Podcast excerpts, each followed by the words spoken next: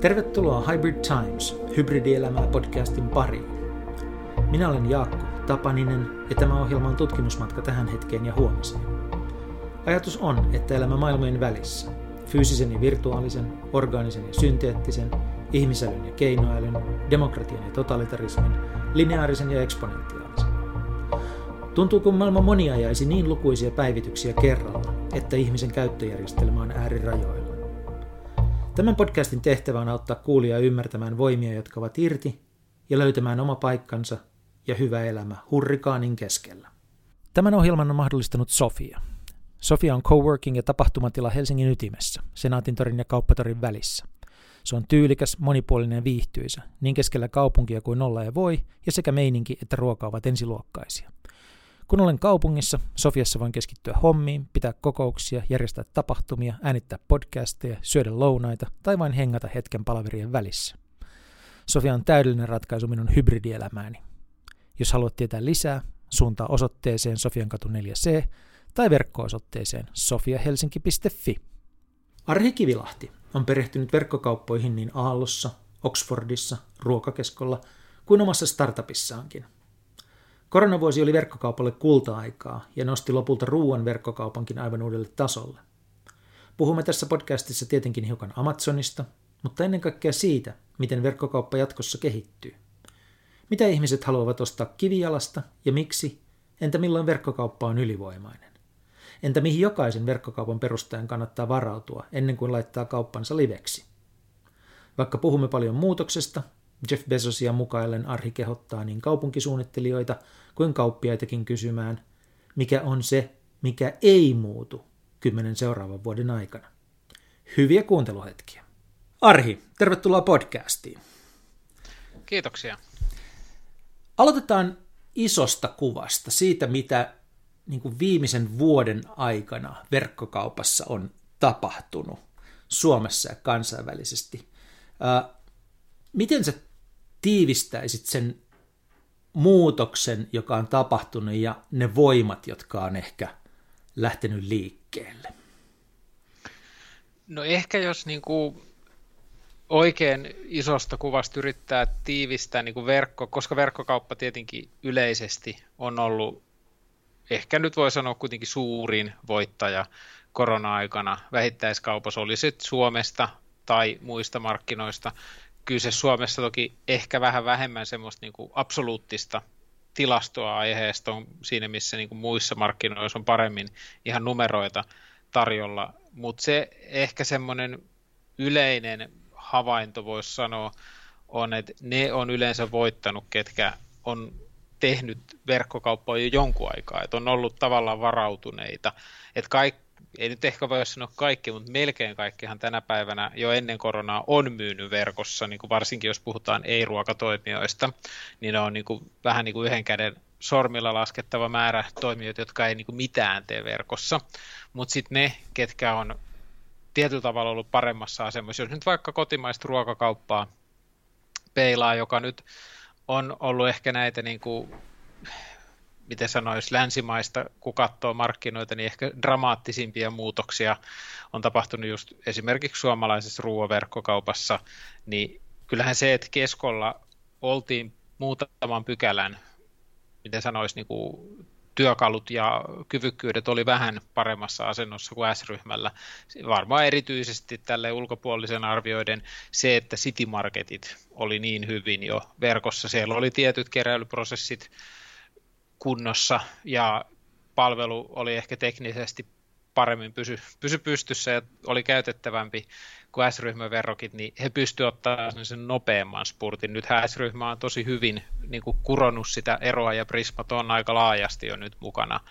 Mutta tota, se, että tämmöiset toimijat, tietenkin sitten maailmalla joku Target on ehkä klassinen esimerkki Amerikassa, ää, Englannissa Tesco on toki ollut jo hyvin pitkään, mutta on ottanut hyvin ison osan ruoaverkkokaupan kasvusta Englannissa ja pystynyt kiihdyttämään ihan eri tavalla kuin esimerkiksi heidän tavallaan verkossa pääkilpailija Okado. Ja tavallaan se, että nämä toimijat, oli sitten kyse Targetista, Walmartista, muista, jotka on ollut jo valmiita, jotka on tehnyt omia toimenpiteitä, niin he on pystynyt, heidän ei ole tarvinnut niin vahvasti sit lähteä mukaan näihin niin kuin alustamallien verkkokauppa tai kuljetus, kuljetusratkaisuihin, niin ehkä mä sanoisin, että se on semmoinen ehkä ensimmäinen iso havainto.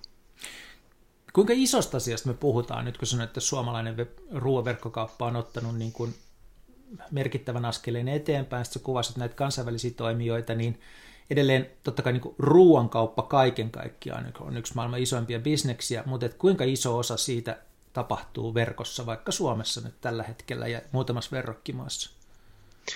Joo, no toi on tietenkin hyvä tämmöinen niin kuin maadottaja, maadottava kysymys siinä mielessä, että ruoaverkkokaupasta on aina puhuttu suhteettoman paljon suhteessa siihen, mitä se todellisuudessa on.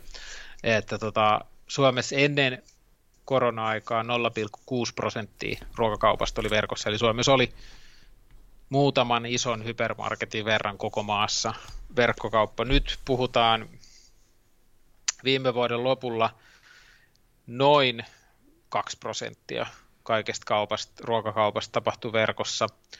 Ja se on edelleen tosi pientä ja se on saman verran suurin piirtein kuin Ruotsissa oli ennen koronaa, niin kuin 2019 verkkokaupan osuus. Nythän Ruotsissa taas sit huidellaan jo pitkälle yli 5 prosentin, mutta tota, se on pientä, mutta toisaalta sama hengenveto pitää muistaa, että ruokakaupassa aina nämä muutokset, koska kyse on niin valtavan suuresta toimialasta, että jos vähittäiskauppa on yksi talouden suurimpi toimialo, niin ruokakauppa on järjestää 4-50 prosenttia eri maiden vähittäiskaupasta ja maailman suurimmat kauppayhtiöt on kaikki käytännössä. Muutama lukuun ottamatta niin enemmän tai vähemmän ruokakauppoja.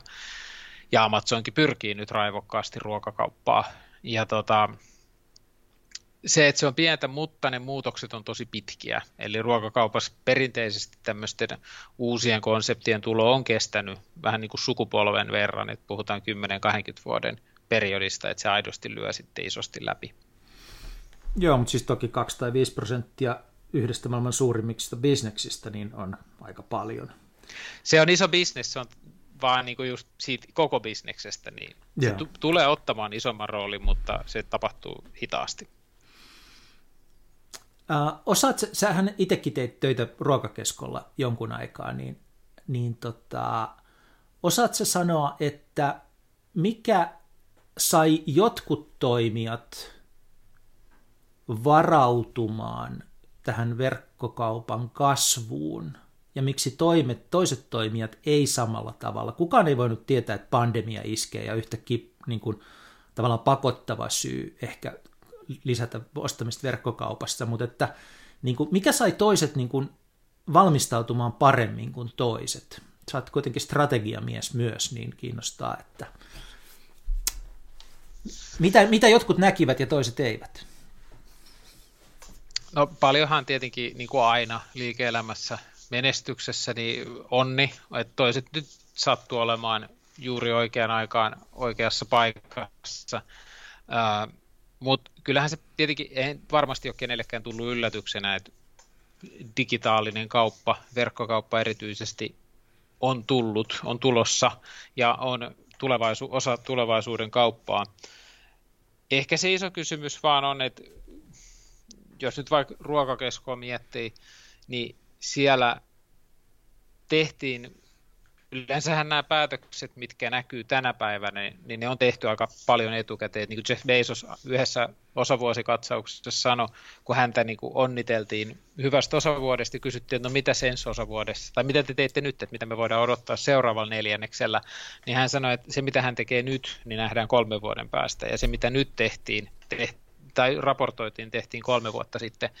Ja ruokakeskolla oli siinä niin kuin noin kolme, kolme vuotta sitten, niin siellä tehtiin, tuli K-ruoka fee, että se vanha, vanhat verkkokaupat yhdistettiin yhteen paikkaan, ja sitten suunnilleen samoihin aikoihin nämä niin kuin keräilysysteemit muuttu paperikeräilystä niin kuin erittäin tehottomasta suht tehottomaan keräilyyn, ja tota, sitten se, mikä oli kaikista tärkeintä, niin kuin voisi sanoa, ehkä se on tietyllä tavalla Peru ja Helanderin kauden alkuajoilta, eli vielä vähän kauempaa, mutta verkkokaupassa sitten niin kuin ei heti tapahtunut silloin Helanderin kauden alussa. Oli kuka on isot... Helander?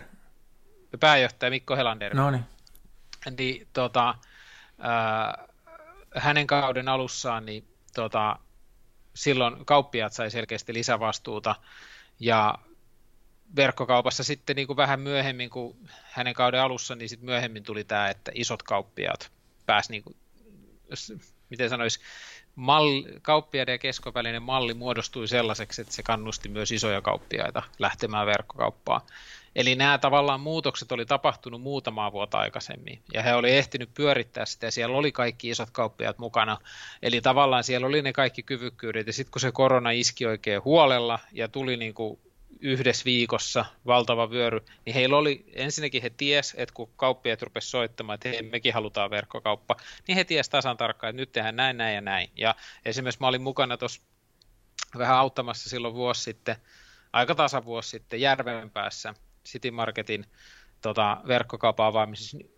Kyllähän sitä täytyy keskon niin kuin kunniaksi sanoa, että mä muistan, kun kauppias – soitti, että nyt pitää avata verkkokauppa, ja hän oli sitten kun keskonpäin yhteydessä, niin tota, ei siinä mennyt kuin pari viikkoa, niin heillä oli sitten verkkokauppa pystyssä, joka ei olisi niin kuin, silloin kun mä olin keskolla, niin ei olisi kyllä olisi puhuttu varmaan niin kuin viikkojen sen kuukausista, ehkä vuosista, niin että kyllähän siellä on se rutiini tullut verkkokauppaan, ja tavallaan kaikki nämä toimenpiteet, että he pystyvät kasvattamaan sitä myymälöiden lukumäärää esimerkiksi verkkokaupassa ihan huomattavasti ja tota, että semmoiset tavallaan asiat vaikuttaa sieltä taustalla. Ja se sattuu sitten tietenkin olemaan, että oli tuossa yksi toinen asiakas, joka vähän reilu vuosi sitten heidän kanssaan keskusteltiin siitä, että heillä ehkä ei niin kuin koko toimiala ylipäätään ole ihan hirveän digitaalinen tai sektori, ja he on selkeästi suurin omalla sektorillaan, mutta ei täällä nyt ole niin kiire tällä verkkotekemisellä. Ja silloin just mä muistan, se oli jotain niin kuin varmaan tammikuuta,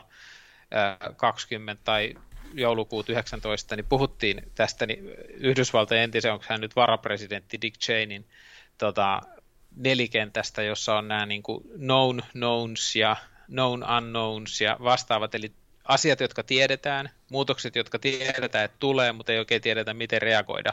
Ja sitten on asioita, mitä ei tiedetä, että tulee, mutta osataan reagoida. Ja sitten on se kaikista vaikein tilanne.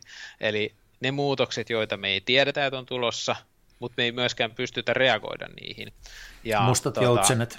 Nimenomaan. Ja silloin ehkä henki oli vähän sellainen, että no ei tässä mitään, että meillä on näin hyvä tämä tilanne ja rahaa tulee kuitenkin ovista ja ikkunoista ja tota, me ollaan selkeästi suuri, että kyllä tämä meidän verkkokauppa se tulee vuoden päästä ja ei silloin kiire, että kyllä se järjestyy. Mutta tota, ei mennyt montaa kuukautta, niin tilanne oli hyvin erilainen ja liikevaihdosta oli aika iso osa lähtenyt. Niin nämä on tietenkin helppo tällä jälkeenpäin sanoa, mutta he ei ollut taas valmistautunut. Pysytään vielä hetki tässä tosi isossa kuvassa, ettei välttämättä katsota helikopterista, vaan kansainväliseltä avaruusasemalta tätä, mitä tapahtuu. Siinä mielessä, että verkkokaupasta ei voi puhua puhumatta Amazonista. Nyt johon jo niin kuin sunkin puheeseen vilahti muutaman kerran Amazon ja Jeff Bezos ja niin edelleen, ja mäkin olen lukenut, että hänen sanoneen, että hänelle suoraan saa raportoida ainoastaan sellaisia ihmisiä, joiden pe, niin kuin, tekemiset näkyy kolmen vuoden kuluttua. Että se niin kuin, arkibisnestä hoitaa ihan, ihan muut ihmiset. Mutta joka tapauksessa niin, niin tota, tuossa mulla hiljattain oli tässä samassa podcastissa vieraana Hannu Sokala ja J.P. Raesto, jotka kirjoitti tällaisen kirjan kuin maailman 50 vaarallisinta yhtiötä ja siinä Amazon on numero nelonen, eli maailman neljänneksi vaarallisin yhtiö. Niin ää, miten sä luonnehdisit Amazonia? Onko se yksi maailman vaarallisimmista toimijoista vai mikä se on? Mitähän tuohon vastaisi? Amazon on varmaan suurin osa menestyneistä yrityksistä on hyvin tavallaan kahtia jakava, ristiriitainen, että varsinkin jälkeenpäin sieltä on helppo nähdä aivan huikea hienoja ratkaisuja, jotka on tietenkin jälkeenpäin aina seliteltynä osittain varmasti vain niin kuin hyvää tuuria, joka osuu oikeaan paikkaan, mutta myös äärettömän hyviä kauaskatsoisia ja tämmöisiä niin kuin systeemisiä ratkaisuja, niin kuin jos nyt ajattelee vaikka sitä, miten he osas ottaa vaarin Jim Collinsin flywheelista ja rakentaa aidosti sen oman kokonaisuutensa, puhumattakaan siitä, kuinka hienosti he on niin kuin, ja hyvin kärsi, poikkeuksellisen kärsivällisesti pystynyt rakentamaan näitä heidän niin kuin, menestyspilareitaan. että vaikka AVS, joka nähdään niin kuin, A-virheellisesti heidän ainoana tulosta tekevänä osanaan, niin tota, se nähdään, että se on ihan hiljattain vasta tullut, mutta sekin on kuitenkin niin kuin parikymmentä vuotta vanha niin kuin, ikään kuin projekti talon sisällä, että se ei ole todellakaan niin kuin muutama vuosi sitten tapahtunut juttu, puhumattakaan markkinapaikasta, joka on jo 90-luvulla aloitettu, mutta vasta 2010-luvulla Amazon tavallaan alkoi hyödyn, päästä hyödyntämään sitä, ja sattumoisin samaan aikaan tämä heidän niin kuin hyvin, sanoisiko rakettimainen kasvu lähti liikkeelle. Ja se, mikä on mielenkiintoista, että jos peilaa kymmenen vuotta sitten, kun Steve Jobs kuoli, niin, joka oli aikansa tavallaan tämmöinen niin kuin jumala monille tuntuu olevan, niin tota, silloinhan Amazon ja Jeff Bezos oli lähinnä semmoisia hassuja, vähän kaljuuntuvia, Hondalla ajavia niin kuin kavereita, jotka ei, se oli vain sellaista kauppayhtiö, ei heistä kukaan puhunut teknologiayhtiönä silloin, ja he oli niin kuin hyvin eri statuksella, ja nyt viimeisen kymmenen vuoden aikana on tapahtunut iso muutos, että heistä on tullut tavallaan tämmöinen niin kuin varmaan sekin vaikutti, että he ei ollut piilaaksosta. Niin tota, äh, Jeff Bezos on tavallaan niin kuin Elon Muskin ohella ehkä syrjä, ottanut tämän niin kuin Steve Jobsin tyhjäksi jättävän aukon, jota Mark Zuckerberg ei ehkä sit pystynyt ottamaan niin sanotusti, niin että hänestä on nyt tullut yhtäkkiä sitten tämmöinen niin kuin huomion keskipiste. Ja paljon siis tuosta tota, näkökulmasta erinomaisen mielenkiintoisia ratkaisuja, viisasta niin liiketoiminnallista tekemistä, mutta samaan aikaan tietenkin hirveän armoton, ehkä vähän voisi sanoa niin kuin kaksinaamainen siinä mielessä, että he puhuu siitä customer obsessionista kauheasti, mutta kyllähän he on hyvin competitor focused myös. Ja tota, hyvin armottomasti tuhoaa kilpailijoita, keskittyy hyvin vahvasti näihin, että vaikka nyt se, miten he huomasivat, että he ei pysty kilpailemaan Zapposin kanssa, niin he ensin hintakilpailit Zapposin arvon alas ja sitten sen jälkeen osti sen pois. Ja Zappos on vain yksi esimerkki tämmöisestä, miten he kohtelee brändejä, on, on aika ikävää, puhumattakaan siitä niin kuin ehkä tietenkin kaikista hankalimmasta, mistä on pitkään puhuttu, mutta joka on nyt taas viime aikoina noussut, noussut tota esille paljon Yhdysvalloissa, eli tämä heidän kohtelu, miten he kohtelee työntekijöitä ja aliurakoitsijoita joista siis suurin osa kuljetustyöntekijöistä on siirretty aliurakoitsijoiksi, mm-hmm. niin tavallaan, että he on, mutta toisaalta on hyvä muistaa, että siinä missä Amazon on nyt 2010 ja 20-luvulla noussut tämmöiseksi vähittäiskaupan sisällä tämmöiseen rooliin kahti, niin kuin ristiriitaiseen, niin 90-luvulla, 2000-luvun alkuvuosina tässä samassa roolissa oli Walmart, joka kasvoi yhtä lailla rakettimaisen kovaa koko 90-luvun ja tota, heistä tuli vain se niin totaalinen jättiläinen. Heitä syytettiin myös hyvin paljon työntekijöiden ja kaupunkien tuhoamisesta ja työntekijöiden niin kuin ahdingosta ja monesta muusta. Paljolti siinä on myös perää. Ja sitten he tietenkin perusteli kaiken sillä, että he tarjoavat halvempia hintoja ihmisille. Ja harvassahan varmaan on semmoiset täysin hyvät, niin kuin vain hyvät yritykset. Että kyllähän niissä monesti sitten on, löytyy sitten pinnan alta niitä ikävämpiäkin puolia. Mutta Amazonin niin kuin tällainen maantieteellinen ulottuminen on vielä laajempaa kuin Walmartin, ja se vetää miettelijäksi. No se on itse asiassa mielenkiintoinen huomio, koska Walmartilla ennen kuin he myi Asdan Englannista, kun he omisti Englannin kolmanneksi suurimman ruokakauppaketjun, niin heillä silloin 70 prosenttia liikevaihdosta suurin piirtein tuli Yhdysvalloista. Ja Amazonilla sattumoisin noin 70 prosenttia liikevaihdosta tulee Yhdysvalloista. Eli Amazon on läsnä useammalla markkinalla kuin Walmart, mutta Yhdysvaltojen rooli tai Pohjois-Amerikan rooli on ihan yhtä iso käytännössä kuin Walmartilla. Eli, eli kyllä se niin kuin verkkokauppakin, vaikka se ei sinällään tunne rajoja, niin se kuitenkin tuntee hyvin vahvasti maantieteen asettamia lainalaisuuksia. Ja Amazonilla se seuraa hyvin paljon sitä, että missä heillä on näitä jakelukeskuksia, fulfillment centereitä, eli siellä missä sen verkosto on hyvä, niin siellä yleensä Amazon on vahva ja siellä Amazonin palvelut on parempia. Ja sitten taas niin kuin esimerkiksi Suomessa, meillä ei ole jakelukeskuksia, meillä lähimmät pisteet on Saksassa, Puolassa, mistä tavaraa tulee, niin se toimitusaika on suht hidas, kieli ei ole suomeksi, niin Amazonin osuus on aika pieni vielä tässä vaiheessa. Että Ainakin tässä vaiheessa. Loputon kyllä. huhumylly siitä, että koska se tulee ja sitä ei tiedä kukaan, paitsi joku kaveri Amazonissa ja hän ei kerro. mutta eikö se ole kuitenkin niin, että siellä minne se on tullut, sanotaan niin kuin Brittein saaret tai Saksa tai Italia ja nyt Ruotsi, niin kyllähän sillä on ollut merkittävä vaikutus siihen, että minkälainen on, minkälaiset on verkkokaupan rakenteet ja miten ihmiset kokee verkkokaupan siinä maassa. On, on ehdottomasti ja varmasti ehkä se yksi iso tekijä on, että se on nimenomaan koko sitä verkkokaupan tekemistä kiihdyttänyt. Et jos mietitään puhtaasti niin euromääräisesti, niin kyllähän Yhdysvalloissa Walmartin kasvu on euromääräisesti ihan yhtä suuri tai se on itse asiassa suurempaa ollut kuin Amazonin kasvu vuodesta 1994. Et Walmart on kuitenkin kasvanut yli 400 miljardilla myyntiään siinä aikana, kun Amazon on ollut olemassa. Amazon on kuitenkin tälläkin hetkellä niin kuin markkinapaikka mukaan luettuna joku 300-400 miljardia. Eli se puhdas, puhumattakaan kaikki Costco ja muut, jotka on siellä kivialas kasvanut samaan aikaan, mutta verkkokaupan niin kuin kehityksessä Amazonilla on iso rooli. Se, mikä on toki mielenkiintoista, että Englanti, jossa Amazon on pienemmässä roolissa kuin Yhdysvalloissa, niin Englanti on se verkkokaupan edelläkävijämaa. Ja toisaalta sitten taas toinen verkkokaupan edelläkävijä tai kaksi muuta edelläkävijämarkkinaa, Pohjois, Etelä-Korea ja Kiina, niin tota, niissähän Amazonin rooli on taas sitten, Amazon on joutunut peruuttamaan, ilme Kiinasta ainakin ja olisiko myös Etelä-Koreasta. Ja tavallaan se, että Englannissa voi sanoa, että Amazonilla on ollut iso vaikutus verkkokauppaan, mutta siellä Yhdysvaltoista poiketen perinteinen kauppa on ollut myös hyvin vahva reagoimaan siihen Amazonin kasvuun. Ja siellä on paljon niin kuin perinteisiä isoja verkkokauppoja.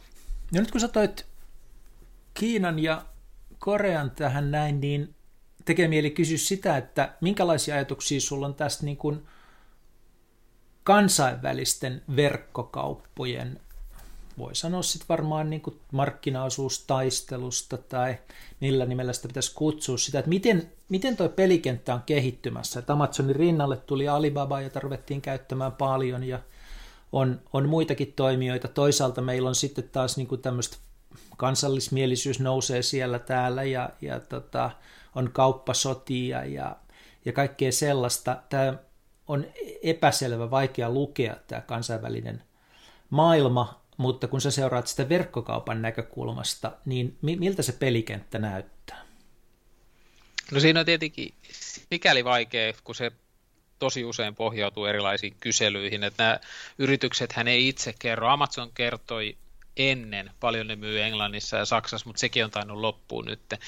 Mutta tota, Alibaba ei kerro paljonko he myy, varmaan edes paljonko he myy Eurooppaan, saatika niin yksittäisen Euroopan maahan. Ja tota, et se on niinku semmoinen tarkka luku on vaikea antaa, mutta se mikä on mielenkiintoista on, että kyllähän nämä tuntuu jokainen olevan vahvoja siellä omalla markkinalla, että vaikka tässä nyt on niinku ollut ikään kuin nähtävissä jo useamman vuoden, että kohta niin kuin nämä kaksi suurinta lyö yhteen. Että Amazon on yrittänyt Kiinaa ja Alibaba on yrittänyt Yhdysvaltoihin, mutta kumpikaan ei ole oikein onnistunut. Ja ne on niin kuin tavallaan jäänyt sinne omalle markkina, omalle hiekkalaatikolle niin kuin leikkimään. Ja Amazon on Euroopassa joillain markkinoilla vahvempi toisilla, vähemmän vahva. Ja Amazon yrittää kovasti Intiassa lyödä läpi, mutta siellä on sitten taas niinku omat paikalliset toimijat, että sielläkään Alibaba ja Amazon ei törmää. Ja sitten taas Kiina, no, Kiina on markkinana niin valtavan suuri, että siellä, siellä nyt on tilaa varmaan vaikka kuin monelle tuollaiselle, mutta siellä alkaa tulla selkeästi Alibaballe haastajia. Yhdysvalloissa ei ehkä Amazon ole saanut samalla tavalla omaa haastajaansa. Ja sitten taas Etelä-Koreassa on tämä Kupang, joka on niinku sit heidän se jättiläinen, ja sekään ei ole taas päässyt oikein kansainvälistymään. Et kyllähän niin kuin vähittäiskauppa on, tietenkin ruoka erityisesti, mutta vähittäiskauppa yleisesti on varsin niin kuin paikallista. Sitten on nämä niin kuin tietyt, brändit on usein monikansallisia, mutta aika harva ketju on. Et vaatekauppa, jos otetaan pois, niin aika vähässä, harvassa on sitten semmoiset tosi monikansalliset toimijat. Ja tuota, ää, vaatekaupassakin ne on sitten yleensä toimijat, jotka myy omia merkkejä, eli ne on niinku tavallaan brändejä, Inditex, Henkka Maukka vastaavat, mutta tota, tavaratalotkin on hyvin paikallisia ja ne ei oikein ole onnistunut koskaan kansainvälistymään. Pois lukien sitten ruokakaupassa nämä kaksi saksalaista, eli Aldi ja Lidl, jotka on taas sitten maailman kansainvälisimmät kauppaketjut. että heillä on niin kuin, kotimarkkinan osuus on kaikista pienin, ainakin suurista, niin kuin sadan suurimman kauppaketjun joukossa. Ja he on tosi monella markkinalla läsnä ja he onnistuu tässä kaikista paikallisimmassa markkinassa, eli ruokakaupassa, olemaan hyvin kansainvälisiä, tekemällä asiat hyvin eri tavalla. Mutta tota, mut joo, mä taisin vähän haraa harhautua jo ohi sun kysymyksestä. Ei, ei, ei. ei. Kyllä se, mun kysymys liittyy nimenomaan tähän, miten tämä kansainvälinen kuvio kehittyy, niin, niin tuo liittyy siihen. Mutta sitten vielä niin kuin sellainen, mitä pohtii tässä on niin kuin tavallaan perinteisen liiketoiminnan ja sitten disruptiivisten uusien toimijoiden välinen suhde ja vuorovaikutus. Että me ollaan niin kuin digitaalisessa maailmassa nähty paljon esimerkkejä siitä, kuinka uudet disruptiiviset toimijat saattaa niin kuin melkein viedä, varastaa koko markkinan jollakin toimialalla, niin kuin mediassa on osittain tapahtunut, tiedonvälity mainonnassa on tapahtunut, ei Tesla varmaan koko autotoimialaa vie, mutta, mutta ainakin se on vienyt huomion ja, ja muuttanut sitä toimialaa rajusti, niin, niin tota, miten tämä sitten verkkokauppa siinä selvästi niin kuin perinteisillä toimijoilla on aika paljon markkinavoimaa, jota heiltä ei noin vaan viedä, eikö niin? Kyllä. Äh, miten se muotoilisi? Disruptio on tietenkin tälle aikana Clayton Christensenin väitöskirjasta innostuneen entisen tutkijan ää, näkökulmasta vähän haastava termi, mutta tota, mä ymmärrän, mitä sä haet sillä niin kuin yleisesti, että vähittäiskaupassa on aika vähän niin kuin aidosti niin kuin määritelmällisesti disruptiivisia toimijoita, mutta siinä mielessä, mitä Christensen esimerkiksi siinä Disruptive Innovationissa korosti nimenomaan, että se isojen toimijoiden, joilla on kaikki edellytykset hmm. ottaa se homma haltuun, ja joista jotkut aika ajoin, kuten Intel, aikanaan IBM jossain hmm. määrin, ja esimerkiksi Fujifilm, että kun Kodakista puhutaan usein, niin Fujifilmistä harvempi puhuu, että hehän pysty selviämään disruptiosta toki siirtymällä toiselle toimialalle, mutta tota, nämä perinteiset toimijat, jos verkkokauppaa miettii, niin Amazon on siinä mielessä tietenkin hyvä esimerkki disruptoijasta, että he on niin kuin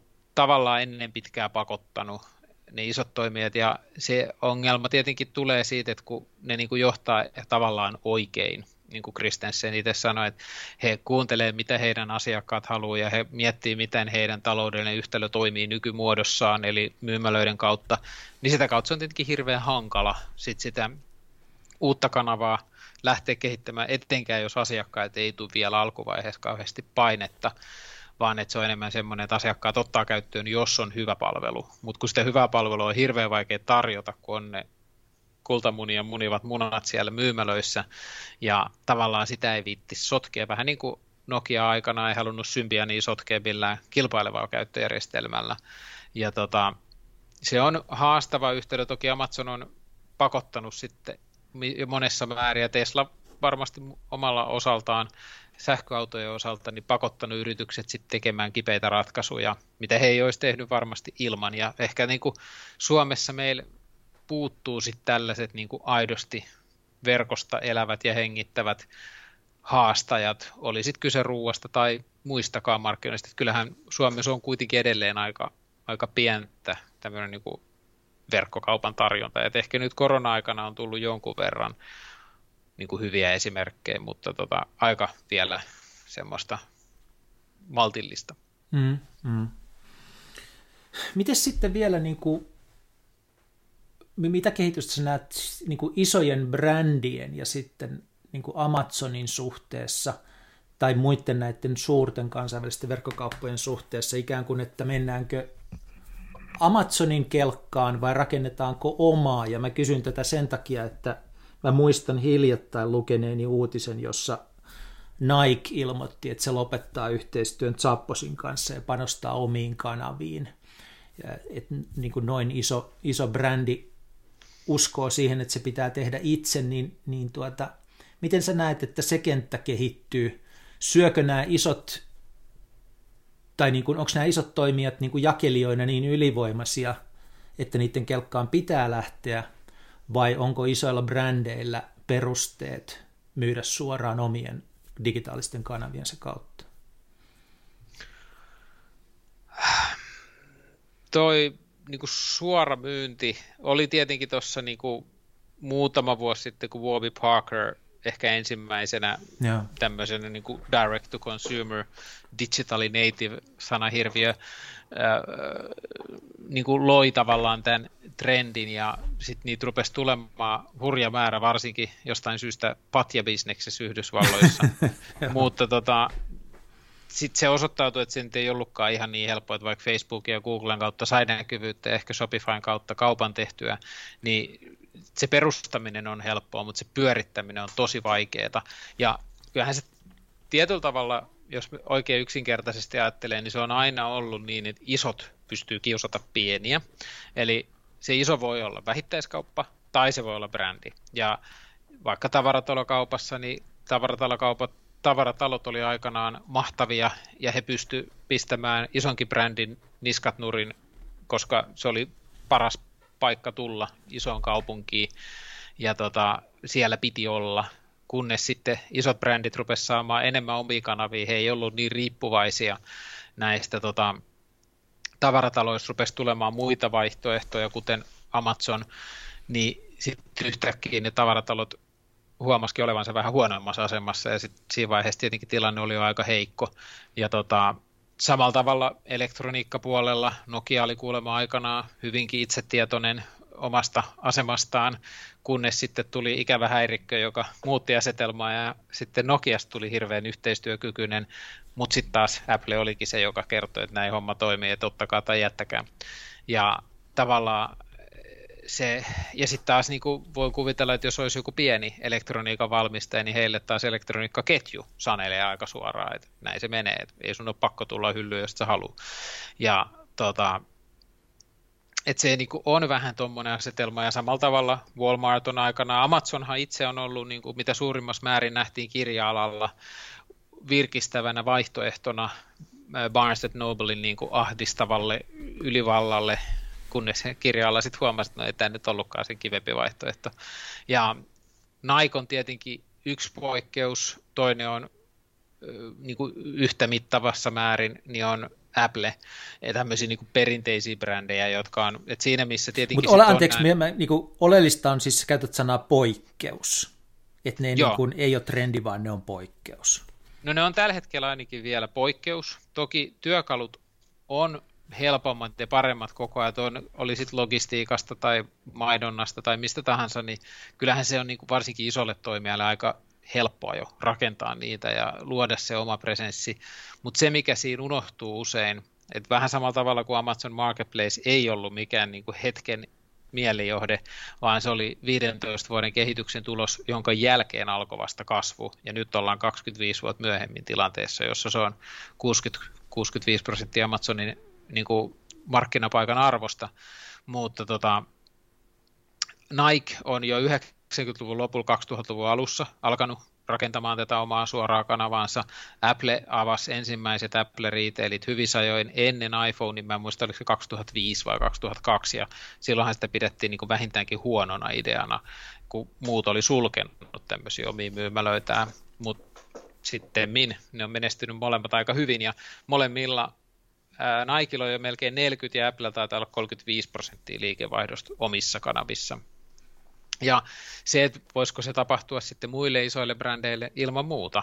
Ja tietenkin sitten taas vaihtoehtoisesti on näitä, jotka on syntynyt suoraan niin kuin suora myyntiin ja taas kerran se vaatekauppa on tässä vähän poikkeus, että kyllähän Henkka Maukka ja Zara, niin eihän ne ole koskaan myynyt mitään muuta kuin suoraan ja ne on brändejä, omia brändejään mutta ne on myös ketjuja. Eli tavallaan ei se ole niin kuin, mitenkään poissuljettu ennen kuulumatonta, se vaatii aikaa, se vaatii aika paljon erilaista satsausta, Ja tota, tänä päivänä tietenkin verkkokauppa tarjoaa siihen monenlaisia asioita, mutta Nike esimerkiksi, niin hehän on tehnyt paljon yritysostoja, joilla he on kasvattanut sitä kyvykkyyttä talon sisällä luoda näitä niin kuin, asioita sinne digitaalisiin kanaviin. Pieni sivujuonne tuli mieleen tuossa, kun mainitsit äh, elektroniikkakaupan ja, ja tota, puhut, puhuttiin hetki sitten siitä, että oikein ei ole Suomessa niin kuin disruptiivisia esimerkkejä, niin eikö verkkokauppa.com jossain mielessä ole tämmöinen disruptiivinen esimerkki suomalaisesta verkkokauppatoimijasta? No, tietenkin haastava heidän kohdalla on, kun ei oikein tiedä, että kuinka paljon myynnistä sitten on niin kuin sitä verkkokauppaa ja kuinka paljon on sitä kivijalkakauppaa. okay. En välttämättä me ihan pahasti metsää, jos sanon, että Jätkäsaaren myymälä on heille jokseenkin varmaan yhtä tärkeä kuin Stockmanin päätavaratalo on Stockmanille.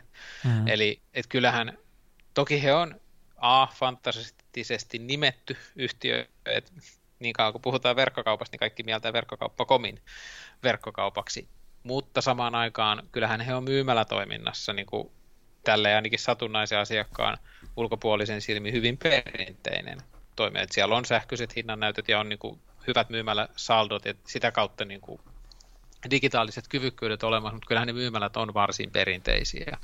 Ja se semmoinen hinta ja muu kampanjointi on niin kuin hyvin perinteisen olosta. Ja et se, että sit kuinka paljon verkkokaupan osuus heillä on, varsinkin semmoinen niin kotiinkuljetusverkkokauppa, niin mä luulisin, että tämä on täysin spekulaatiota ja arvailua, mutta et, niin kuin se myymälänoudon ja myymälästä suoraan ostetun myynnin määrä on niin kuin pitkälle yli puolet heidän liikevaihdosta. Mm. Että se on klassinen kotiin kuljetettu verkkokauppa. Tietenkin osin postin ja muiden logistiikkatoimijoiden hinnoittelujen myötä niin on varmaan aika pientä. Ja tässä nimenomaan se semmoinen, oli se sitten Amazon tai joku muu puhdas verkkokauppa tai verkkokauppa, joka elää kotiin kuljetuksessa, niin tulee olemaan haastava toimija. Yeah. Tässä verkkokauppakomissa näkyy se, että miten tuommoinen perinteinen myymälä on edelleen aika ylivoimainen käyttöliittymä silloin, kun ihminen ei ihan tarkkaan tiedä, mitä se etsii, vaan se haluaa vähän katella ja sitten se haluaa katella vähän laajemminkin ympärillensä. Ja tota, et, niin kuin verkkokauppa on loistava silloin, kun sä tiedät ihan tarkkaan, mitä sä haluat, ja sä suunnilleen tiedät, että mihin hintaan se pitäisi saada. Mutta sitten, jos et sä ihan tarkkaan tiedä, niin verkkokaupan käyttöliittymä on edelleen vähän alkeellinen. Mä oon itse käyttänyt Amazonin jostain vuodesta 1996 asti, ja en mä vieläkään pidä sen niin kuin käyttöliittymää tavaroihin mitenkään erityisen hyvänä. Mä pidän sitä loistavana, kun mä tiedän, mitä mä haluan, mutta jos mä en ihan tarkkaan tiedä, niin en mä pidä sitä erinomaisena. Ja tästä tekee mieli niin kuin kysyä sellaista tähän liittyen, että nä, onko sulla näköpiirissä semmoisia teknologioita, joita olisi tulossa, jotka mahdollisesti muuttaisi verkkokauppakokemuksen ja sillä, siinä mielessä muuttaisi niin kuin sitä verkkokauppojen kilpailuasetelmaa ja kykyä tuottaa palveluja, palvelua. Et mä mietin tässä itse ehkä ennen kaikkea virtuaalitodellisuutta tai lisättyä todellisuutta, mahdollisesti jotain muita, muita asioita. Mitä sä näet, kun sä katsot kristallipallon kautta tulevaisuuteen teknologian mielessä? No Suomessa on se hyvä puoli, että ei tarvitse katsoa kristallipalloa, riittää, että katsoo niin kuin aidan toiselle puolelle. Me ollaan siinä mielessä niin kuin tämmöinen impivaaralainen markkina, että tota, vaikka kuluttajat on itse asiassa hyvinkin digitaalisia, ja meillä on julkisen sektorin puolelle hyvinkin edistyksellistä niin kuin varmasti suhteessa ainakin kun Englannissa asuu, niin suhteessa Englantiin niin kuin digitalisaatio osalta, niin tota, kyllähän se niin kuin klassinen tilanne on ollut, että suomalaisessa kaupassa ennen vanhaa salit niin kuin, niin kuin Stockman oli visionääri, kun se kävi Lontoossa, Stockmanilaiset. Ja nyt ehkä pitää käydä sitten niin kuin New Yorkissa tai Pekingissä. Mutta tota, et kyllähän nämä niin kuin jutut tulee Suomeen hitaammin, mutta tota, että ne tuppaa tulee Lontooseen ja sitten ne sieltä tulee Eurooppaan ja Tukholmaa ja sitten Ruotsin laivalla vähän nopeammin kuin aikaisemmin, mutta sitten Suomeen. Ja tota, ne tulee, mutta ne tulee vähän hitaammin. Ja ehkä se, niinku, missä tuohon liittyen, kun sä otit se, myy, niinku ton, se on aika klassinen, varsinkin tietenkin myymällä toimintaa operoivilla kauppiailla ja vastaavilla, että se myymällä on ylivertainen käyttöliittymä, mutta tavallaan niin kuin mä viittasin tosi ihan alussa siihen, että nämä muutossyklit on tosi hitaita, ne on tietyllä tavalla vähän niin kuin sukupolvisia kysymyksiä, niin se on ylivertainen käyttöliittymä meidän sukupolvelle ja mm. meidän ikäisille ihmisille, mm. jotka on käyttänyt myymälöitä. Että jos vaikka nyt ruokakauppa on se ääriesimerkki, niin mä tuossa ynnäilin joku viikko taaksepäin, että, että kun tässä on nyt semmoisen 20 vuotta tullut käytyä ruokakaupassa noin niin kuin itekseen, ja kun miettii, että ää, keskivertotalous käy kolme kertaa viikossa ruokakaupassa. Vuodessa on 50 viikkoa, se on 150 kertaa vuodessa, niin tekee 3000 ruokakauppakäyntiä niin kuin 20 vuoden aikana. Niin kyllä siinä alkaa vähän tulla sellainen rutiini, että ei siellä nyt tarvitse välttämättä olla edes silmät auki, että löytää tavarat. Ja tota, että se menee niin kuin lihaspuistilla, niin kuin armeijassa olisi sanottu, niin tota, sitä kautta mä sanoisin, että se on paljon sitä totuttua ja opittua tapaa. Ja tietenkin verkkokaupat on syntynyt, en tiedä onko he ne aidosti syntynyt postimyyntikatalogin jatkeeksi, mutta moni verkkokaupassa tänä päivänä menestyvä toimija on ollut postimyyntitoimija esimerkiksi alun perin. Ja Amazon on selkeästi hakenut paljon inspiraatiota tahtomattaan tai ei, niin Searsin katalogista, eli ne niin kilpailuedut on hyvin samanlaisia. Ja sen takia tietenkin se, mitä verkkokaupalla on, mitä myymällä ei ole, on se hakupalkki. Ja se on johtanut tietenkin, kun ne varastot voi olla suuria, niin se on johtanut siihen, että se, sieltä löytyy mitä vaan, ja se löytyy heti, jos tietää mitä etsii. Mutta niin kuin viittasit vähän, että jos Amazonilta pitäisi hakea televisio tai joku televisio, mm. niin pari miljoonaa tulosta ei varmaan paljon vielä auta niin löytämään sitä, sitä oikeata televisiota, mutta toisaalta verkko ja digitaalinen maailma tarjoaa hurjan määrän asioita, mitä ne ei tällä hetkellä ehkä suoraan tarjoa, tai me ei ainakaan suoranaisesti ajatella sitä.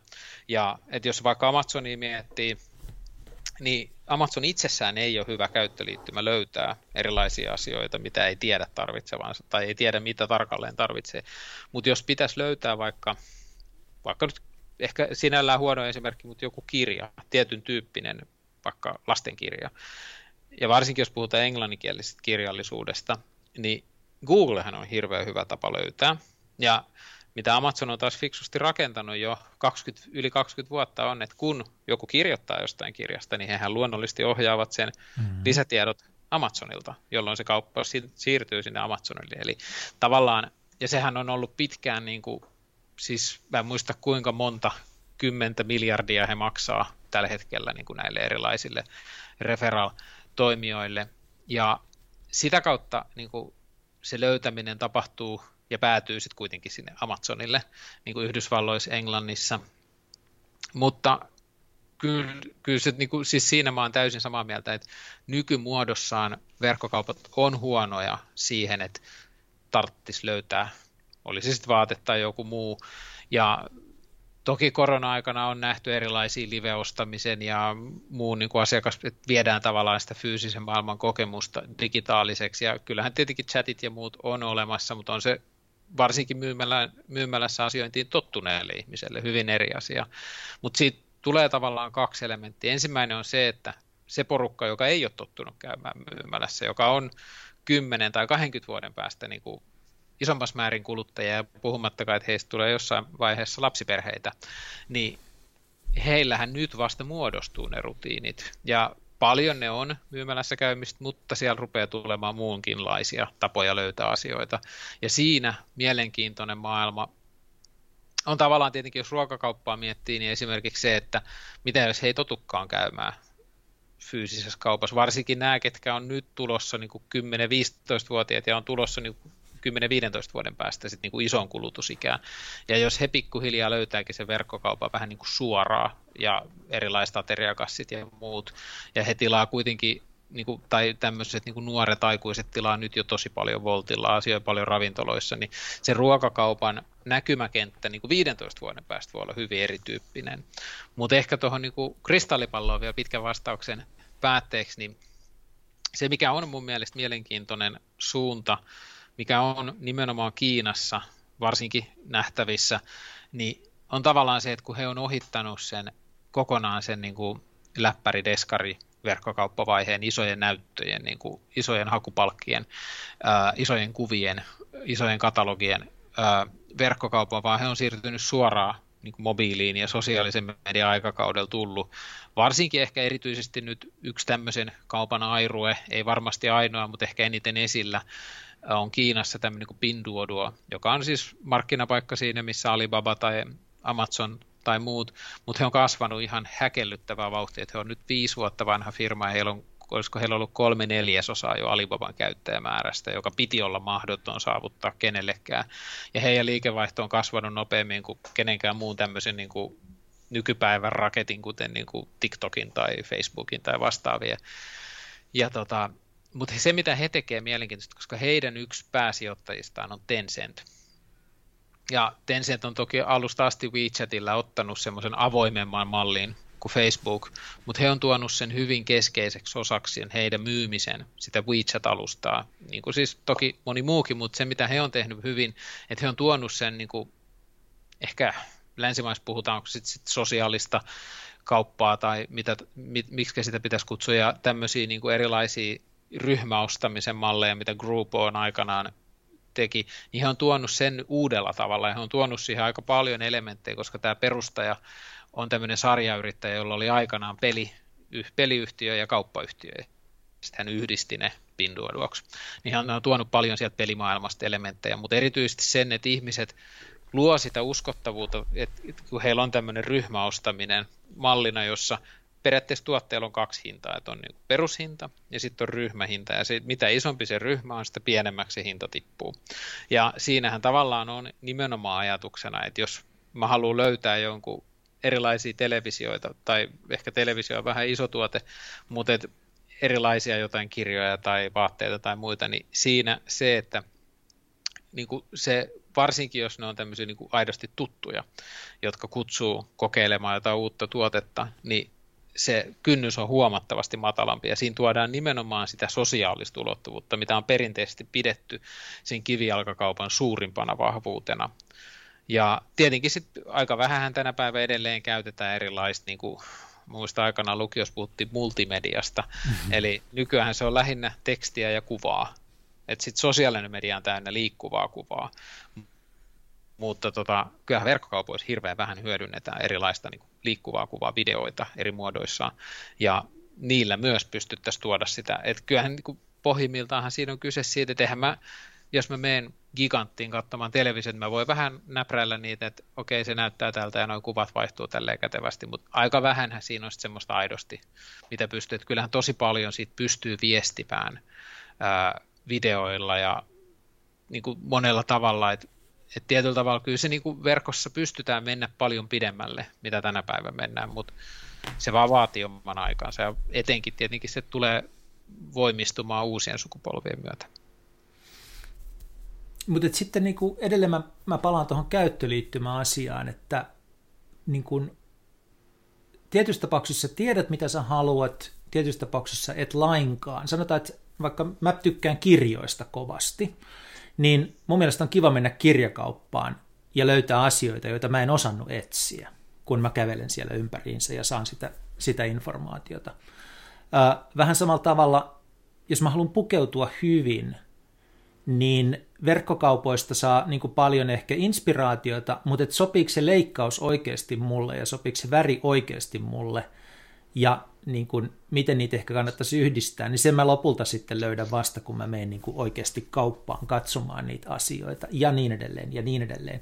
Ja mä mietin, että, että niin kuin ne, mitkä kehittyy kovaa vauhtia tällä hetkellä, on erilaiset niin kuin virtuaali- ja lisätyn todellisuuden ää, tota, applikaatiot ja mahdollisuudet, luulet sä, että niin kuin lähivuosina verkkokauppakokemus myös muuttuisi tällaisesta niin kuin kaksulotteisesta gridistä jonkunlaiseksi toisenlaiseksi?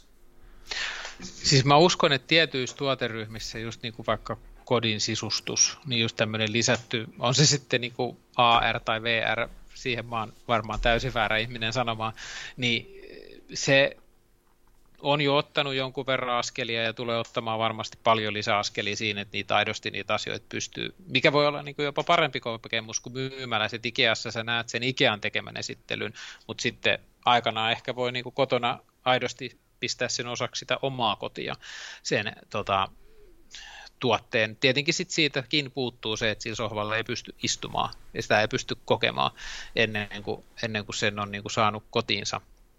Ja tietenkin vaatteissa ja tämmöisissä kysymyksissä paljon taklataan nämä niin kuin puhtaat verkkokaupat sillä palautusoikeudella, että on se sitten, niitä autoja myydään jopa tänä päivänä paljon sillä tavalla, ja tota, se, se voi olla sitten erilaista niin kuin noutotyyppistä, jossa se palautus ei tarvi ajaa sinne asiakkaan kotiin asti ja sieltä sitten takaisin, vaan että se voi olla just jossain niin kuin myymälän tai jonkun muun pisteen yhteydessä.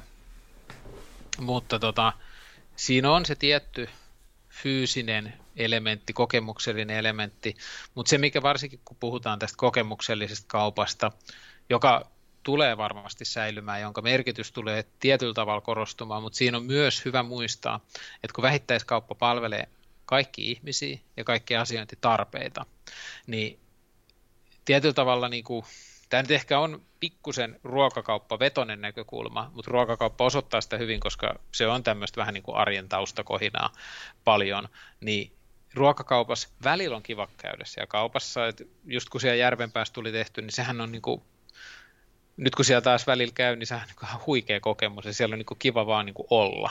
Mutta sitten kun on vähän kiire, niin sitten siellä ei ole kauhean kiva olla.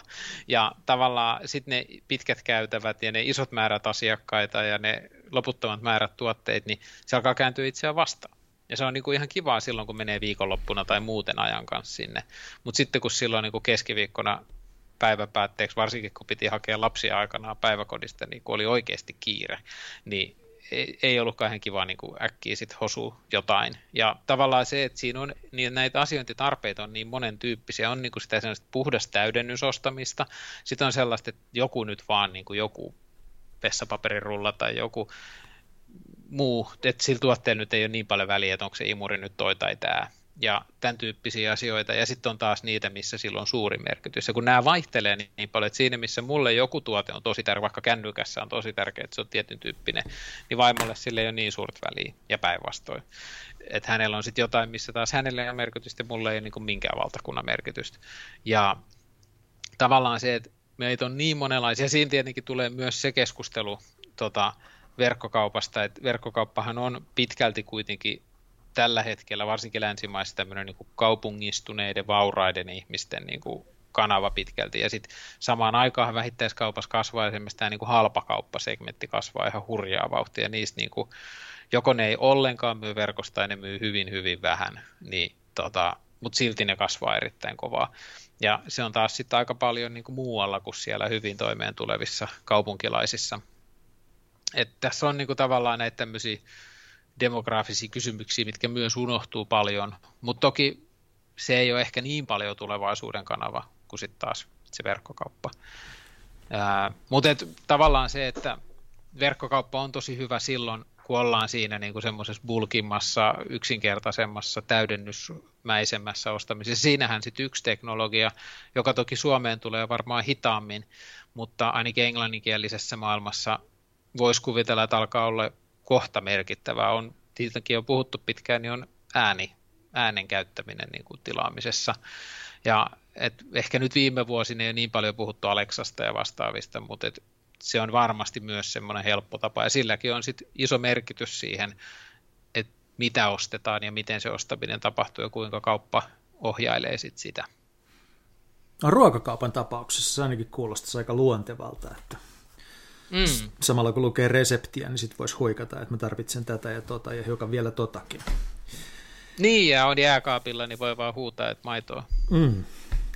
Tota, puhutaan itse asiassa kaupungeista hetken kuluttua vielä pikkusen lisää, se on kiinnostavaa, mutta sitä ennen mä haluaisin kysyä vähän sun urastas, kun se ei nyt mikään sattuma, että mä tässä juttelen nimenomaan sun kanssa verkkokauppojen nykytilasta ja tulevaisuudesta.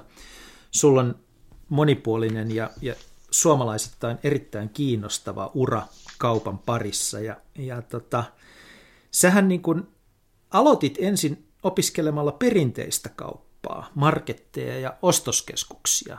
Ja, ja tota, sitten sitä kautta pikkuhiljaa kulit väitöskirjatyön kautta kohti verkkokauppaa, mutta ensin sä olit niin kuin akateemisessa maailmassa jonkun aikaa. Mi, mi, miksi sä hakeutuit kaupan pariin ja, ja tota, jäit akateemiseen maailmaan joksikin aikaa? No varmaan se on ihan kotikasvatuksesta lähtenyt, että mä jotenkin ajattelin, että musta tulee tutkija, ehkä jopa professori. Ja sitten tietenkin mä hakeuduin teknilliseen korkeakouluun. Nämä on kaikki tämmöisiä vähän niin kuin polkuriippuvaisia, että kun kotona oppii jonkun tavan, niin sitä on helppo toistaa, että lääkärin lapset on lääkäreitä. Niin tota, no nyt mun on pakko kysyä, että minkälaisesta perheestä sä tuut? No siis mun isä on professori TKKlla ollut. No niin. Tota, niin siitä ei ole vaikea päätellä. Ja tota, mä menin maanmittaukseen vielä alun perin, joka nyt sattumalta oli sitten vaan niinku semmoinen, että mun keskiarvo pääsi sinne. Mutta tota, sitten mä niinku aikaisessa vaiheessa tiesin, että mä haluan ruveta jatko-opiskelemaan ja maanmittauksessa kiinteistötalous oli sitten se, mihin mä niinku hakeuduin ja siellä sitten yleisesti kiinteistömarkkinat oli vielä diplomityövaiheessa – että miten niin kuin toimitila ja siellä siis liiketila, toimisto ja teollisuustilat jakautuu ja määrittyy vuokrat ja muut. Mutta sitten jotenkin siinä, kun mä rupesin sitten innostuin erilaisia tutkimusprojekteja rakentamaan ja tota, houkuttelee yrityksiin mukaan sinne ja sitten ne jotenkin, se oli kai sitä aikaa, kun oli nämä Toivo Sukari ja Jan Vapaavuoren väännöt Ideaparkista, niin me sitten sinne kauppakeskusmaailma oli tästä niinku toimitilamaailmasta semmoinen niin kuumin. Ja sinne rupesi tulemaan, niin löytyy rahaa ja sitten toisaalta mä sain vähän dataa ruokakauppaan liittyen, niin nämä niin kuin kaksi alkoi löytyä, mutta hyvin niin kuin fyysiseen maailmaan juurtunutta. Ja sitten sattumalta yhden hankkeen myötä päästiin vuodeksi Englantiin, niin sitten siellä tavallaan Oxfordissa niin ne niin kuin vihdoin ja viimein joku sanoi mulle, että mun pitää tätä tutkimustakin tehdä jossain vaiheessa, väitöskirjaa. Ja sitten mun oli pakko vähän niin kuin valita, että mitä mä rupean niin kuin tutkimaan. Ja sitten toi niin kuin vähittäin ruokakauppa ensin kirkastui ja sitten siinä kun vielä piti täsmentää ja niin kuin sitä käytiin läpi tiukasti, niin tota, mä sitten niin tajusin, että hetkinen, että täällähän on tuo internet, jossa ruokaa myydään kanssa.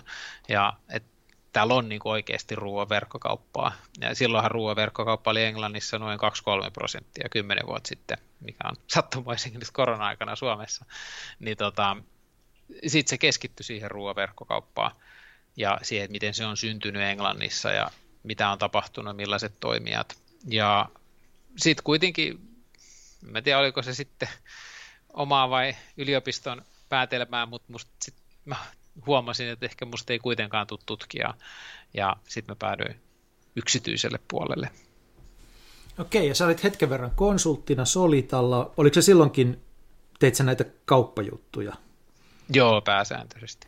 Ja sitten sen jälkeen sä menit ruokakeskolle, ja siitähän niin kuin, tavallaan sut tunnetaan, kun Suomessa usein niin kuin, kannukset pitää saada toki korkeakoulusta, mutta, mutta suuryrityksen palveluksessa, niin sitten sitten sut huomataan. Minkälainen oli tavallaan se maailmojen ero, jossa siirryt TKKlta ruokakeskoon? No, miten mä sen muotoilisin? Siis paljon samaa ja ehkä vähän yllättävissä paikoissa sit eroa, että et jos nykyään puhutaan etätyöstä ja tämmöisestä niin joustavista työajoista ja muista, niin siis toki Aallossakin tai TKKlla on monenlaisia professoreita esimiehiä, että se vaikuttaa jonkun mutta kyllähän niin kuin akateemisessa maailmassa on niin kuin etätyö ollut aina. Ihan totta kai luentoja pitää pitää ja muuta, mutta et, sehän on tavallaan aina, ainakin niin kauan kuin mä oon seurannut akateemista maailmaa, eli koko ikäni, niin onhan se aina ollut hyvin paikkasta riippumaton. Sitten professorit tietenkin tekee sitä myös harrastuksenaan paljolti, että se on vähän niin kuin ajastakin riippumatonta, mutta tota, kyllähän sitä työtä voi tehdä niin kuin ihan missä vai mä oon ainakin kotona nähnyt, että sitä tehdään niin kuin pahimmassa tapauksessa laskettelu rinteen kahvilassakin. Mutta tota, et, niin kuin akateeminen maailma on siinä mielessä hirveän moderni työpaikka. Ja tota, sitten taas toisaalta molemmat nämä kaksi on isoja korporaatioita, joissa on sitten hyvin pitkälti samassa määrin mun mielestä niin kuin ison korporaation näitä haasteita. Oliko sinulla joku tietty projekti, jota olit tekemässä ruokakeskolla? Vai olit se... No vai... silloin kun mä menin, niin mä aloitin, äh, mun vastuulla oli alkuun tämän nykyään K-ruoka, mutta silloin se oli niin uusi K-ruoka, sen rakentaminen, että reaktor tuli ekaa kertaa silloin keskolle ja mä vedin sitä projektia jonkun aikaa ja sitten samalla lähdettiin uudistamaan sitä keräilysysteemiä, mikä siellä oli. Mutta ehkä se kaikista suurin, tai se, kun se K-ruoka yhdisti ka, niin kuin erilaisia vanhoja verkkokauppoja, niin se suuri haaste tavallaan oli, että, oltais, että silloin isot kauppiat ei ollut vielä hirveän, miten sanoisi, oli kiinnostuneita, mutta siitä puuttu se viimeinen silaus, että se olisi tarpeeksi kiinnostava myydä heille verkossa. Ja sitä sitten jumpattiin niin kuin paljon, että, että, he, että sieltä löytyi mallit, millä niin kuin isot kauppiaat myös näkee verkkokaupan houkuttelevana kanavana. Mä oikeastaan kysyin tota Aallon ja ruokakeskon välistä kulttuurieroa valmistellakseni seuraavaa asiaa, joka mua kiinnostaa kaikkein eniten, joka on se, että sitten ruokakeskolla ollessas suhun ilmeisesti hiipi halu perustaa oma yritys, siirtyä yrittäjäksi. Pystytkö kertomaan siitä? Näin. Miten no, se, se niinku, ehkä... mistä se lähti liikkeelle, mitä tapahtui? No se oli ehkä muutamankin asian niin kuin yhteen sattumaa. Osittain se, että kun me tehtiin, saatiin rakennettua jonkun verran yhteyksiä, no Ika on tietenkin niin kuin luonnollisesti keskolla, kun se on vähän niin kuin heidän isoveli Ruotsissa, ja tota, sitten saatiin etenkin Englannissa muutama niin kuin kumppani, kenen, ketkä sit esitteli meille, että Tesco ja Waitrose Englannissa aika paljon esitteli heidän toimintaansa, ja siinä tavallaan näki jo aika hyvin sitä, että mihin Englanti on matkalla. että siellä puhuttiin jo silloin nopeista toimituksista ja matalammista toimitus- tai joustavammista toimitushinnoittelusta ja monesta tämmöisistä asiasta, mitkä oli niin kuin selkeästi vielä niin kuin hyvin kaukaista ajattelua keskolla tai Suomessa ylipäätään. Ja se oli tavallaan vähän semmoinen, että sitä sit mietittiin muutaman kollegan kanssa niin, että tähän voisi lähteä niin kuin runnomaan ja kehittämään täällä tai sitten ja sehän ehkä edesauttoi, kun mietittiin sitä, että no mitä jos ehkä teki sitten jotain, niin yksi iso asia, mikä tietenkin itselleen niin kuin se kaikista inspiroivin osa keskoa on, on se kauppiasyrittäjyys. Siinä on, niin kuin, he on kuitenkin, vaikka toki kauppias on yrittäjäkeskon kontekstissa, niin kyllähän se heidän semmoinen niin kuin parhaiden kauppiaiden ymmärrys ja tuntuma siihen asiakkaaseen on jotain ihan niin kuin uniikkia. Ja toisaalta se, että siinä näki sitä yrittäjyyttä, että ei se ole mitään niin kuin rakettitiedettä, vaan se on, enemmänkin kuitenkin sitä, että määrätietoisesti ja kärsivällisesti tekee asioita ja sen sijaan, että vatvoo ja veivaa, niin rupeaa tekemään. Ja tavallaan sitten kuitenkin aika yksinkertaisia juttuja. Niin tota, ehkä se, niin kuin, kun seurasi kauppiaita läheltä, niin sai semmoisen rohkaisun, että, että ehkä, ehkä sitä voisi kokeilla itse. Ja sitten sitä lähdettiin kokeilemaan. Kokeilun nimi oli Ada Fresh. Kyllä. Mikä se oli? No, me lähdettiin hahmottamaan sitä just niiden Englannin kokemusten myötä, että mikä on tavallaan ruoaverkkokaupan suurimmat niin kuin pullonkaulat, miksi ruoaverkkokauppa, mikä on, niin miksi myymälä on parempi, helpompi, muutakin kuin se rutiini. Ja siinä me hahmotettiin, että ensimmäinen haaste on se, että jos nyt puhutaan ajasta hyvin paljon ennen koronaa, niin ihmisethän ei suunnittele hirveästi ruokakaupassa käymistä, vaan olisit kyse reseptisivustojen liikenteestä tai niin kuin esimerkiksi Englannissa Waitrose teki niin kuin tämmöistä selvitystä asiakkailta, että mihin aikaa ihmiset miettii päivällistä, niin 64 prosenttia muistaakseni sanoi, että lounaa ja, lounaalla tai sen jälkeen. Ja reseptiliikenne esimerkiksi netissä, niin se kasvaa kolme aikaa, ja se tippuu hyvin jyrkästi kuuden seitsemän aikaa.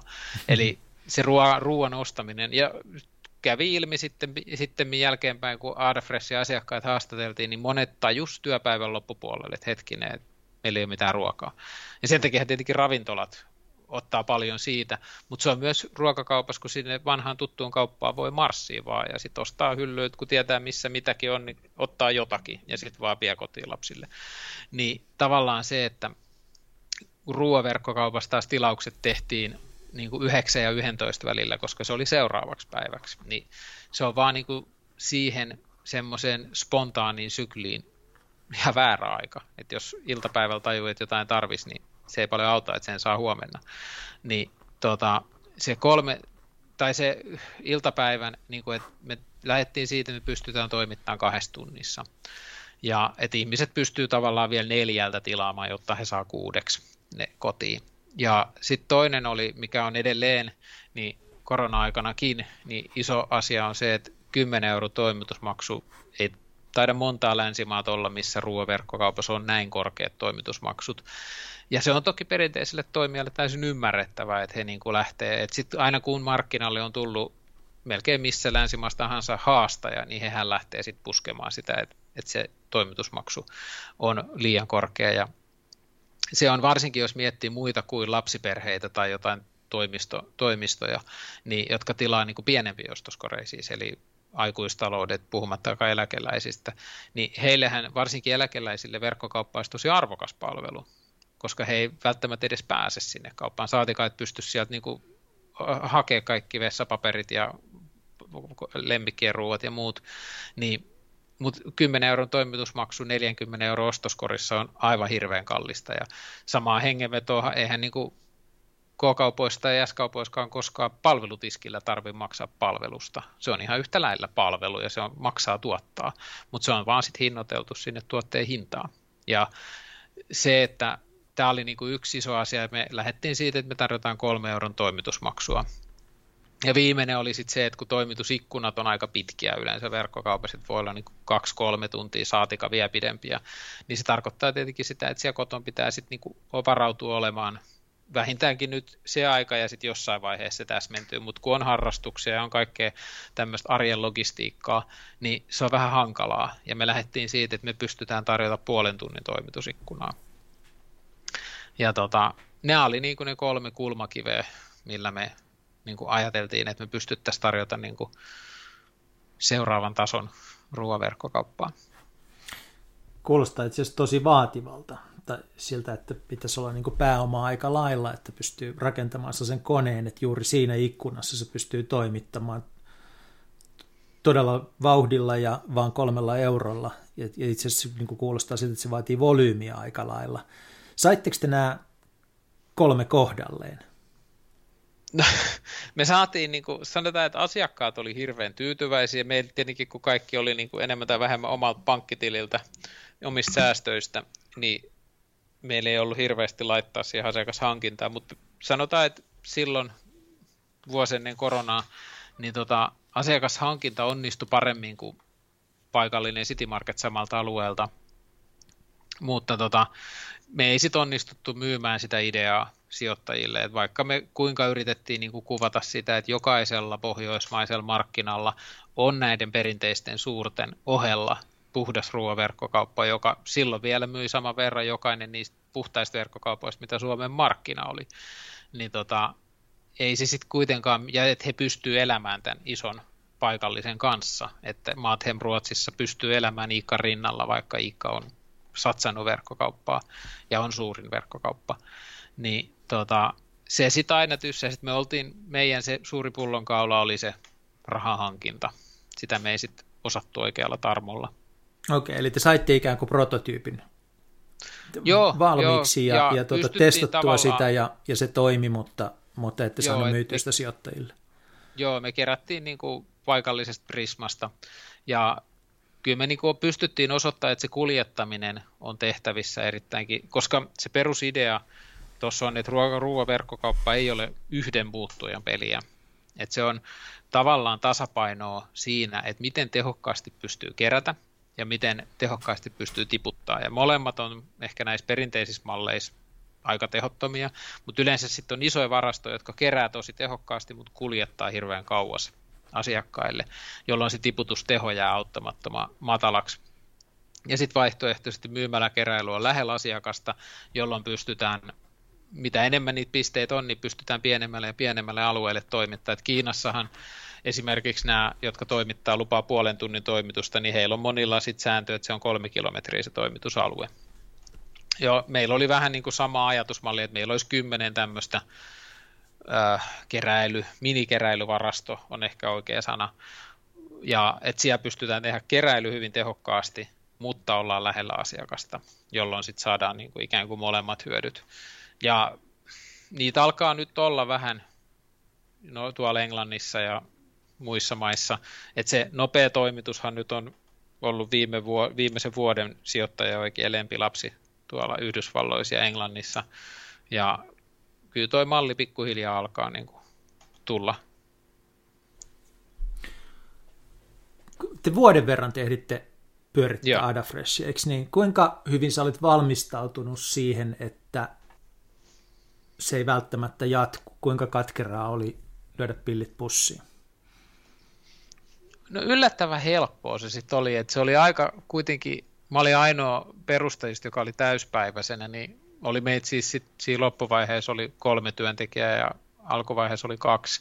Ja tota, oli se sitten niinku, että se oli aika kuluttavaa, että perjantai-illat oli monesti, monesti vähän niin kuin, jos ei muuta, niin ainakin passissa odottamista ja sitä, että kilahtaako vai ei. Ja tota, että aina kun oli ollut hetken aikaa pois puhelimet, niin ensimmäinen miete oli, että no onkohan tullut tilaus. ja sitten kun se kuitenkin oli semmoista niin kuin hiipumista, että vaikka nyt puhutaan kuukausista, niin se alkoi käydä selväksi, että ei tämä kyllä nyt, niin kuin, että oli niin kuin muutama toivon kipinä, mutta kyllä se sitten alkoi niin kuin takaraivos olla, että no äh, ei tämä nyt välttämättä kuitenkaan. Ja että se ei ollut siis silleen niin kuin shokki, yllätys. Ja sitten se oli niin kuin ehkä ihan sitten se lopullinen, niin ei se sitten sit se oli niin kuin, sitä jotenkin osasi ehkä asennoitua, että no ainakin tästä oppii jotakin. Ja tota, sitten ehkä se isoin asia tietenkin oli, että sitten se semmoinen yrittäjyyden kipinä heräsi ja se, että siinä on paljon, paljon niin kuin isoja asioita, mitä ei työntekijänä saa. Ja Aadasta jäi jäljelle ainakin nimi, eli nyt sulla on oma firma nimeltä Aada Insights, eikö niin? Kyllä. Sä konsultoit alan toimijoita. Tähän loppuun mä haluaisin vielä hiukan jutella sun kanssa niin kuin kaupungeista, kaupunkikeskustojen tulevaisuudesta, kun nyt niin kuin spekuloidaan tällä hetkellä sillä, että minkäköhänlainen on toi maisema tämän pandemian hellittäessä tai sen hellitettyä, minkälaiseen maailmaan me tullaan takaisin. Ja yksi osa sitä keskustelua on se, että kun ihmiset on oppinut nyt käymään verkkokaupassa, niin minkälaisiin kauppoihin ne mahdollisesti palaa ja minkälaisiin kauppoihin ei. Eli ennustetaan kuitenkin edelleen niin kuin itse asiassa yltyvää, ja tämä on ehkä enemmän kansainvälisesti kuin Suomessa, mutta todennäköisesti pätee myös Suomeen, niin kuin konkurssiaaltoa vähittäiskauppojen ja kivijalkakauppojen ää, piirissä. Miten sä itse näet niin kuin, että sen, että toisaalta voisi ajatella, että se niin kuin kaupassa käyminen, me puhuttiin tuosta käyttöliittymästä, se on tietysti tapoissa hirveän hyvä, monet tykkää siitä sosiaalisuudesta, meissä on edelleen jäljellä sen verran niin metsästä ja keräilijää meidän perimässä, että me tykätään mennä, mennä katselemaan asioita ja valikoimaan asioita ja löytämään asioita. Miten, ja, ja sitten vielä niin kuin tähän ottaa mukaan sen, että sullahan niin kuin koko sun ammatillinen ura lähti liikkeelle sieltä kiinteistöpuolelta, niin miten sä näet niin kuin sen dynamiikan jatkossa pandemian jälkeen, että minkälaista on vähittäiskauppa kaupunkiympäristössä? Onko se samanlaista kuin ennen pandemiaa vai onko se peruuttamattomalla tavalla muuttunut? Mä oon aina ollut hirveän huono ennustamaan, mutta tota, ja sitten kun tietenkin kyse on niin hirveän monen tekijän summasta, että just ei vähiten niin kuin se, että kuinka paljon etätöitä tehdään, mikä toki ei ole vaikea arvata, että tosi moni asia ainakin väliaikaisesti palaa hyvinkin lähelle.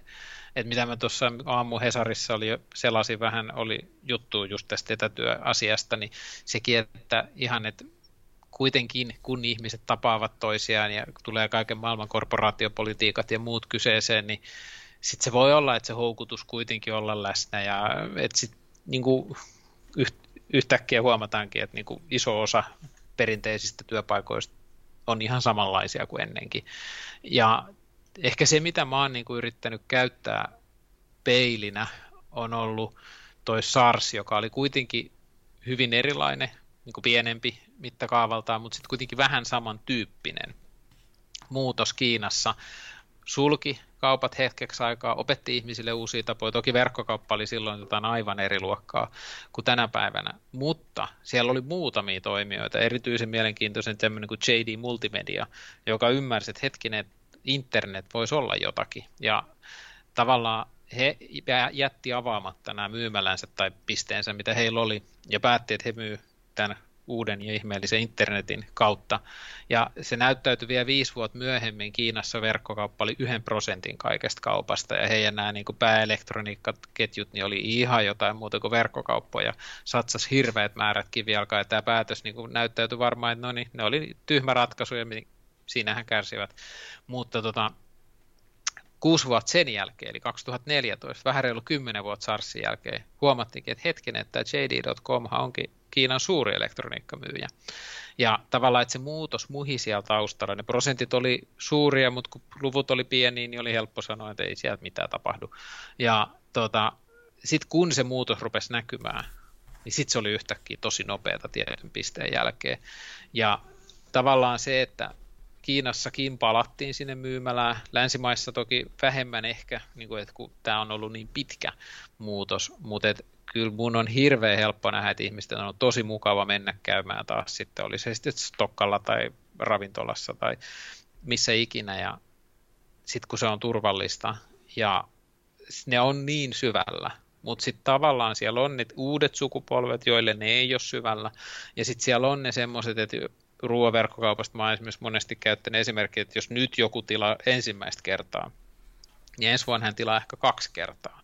Ja sitten voi tullakin, että no, jos tilaisi vaikka joka toinen kuukausi, ja sitten seuraava vuonna se onkin joka kuukausi, ja sitten se voi ollakin jo pari kertaa kuukaudessa, niin se onkin viides vuodessa siirtynyt niin kuin siitä, että on kerran tilannut siihen, että tilaakin kymmenen kertaa vuodessa.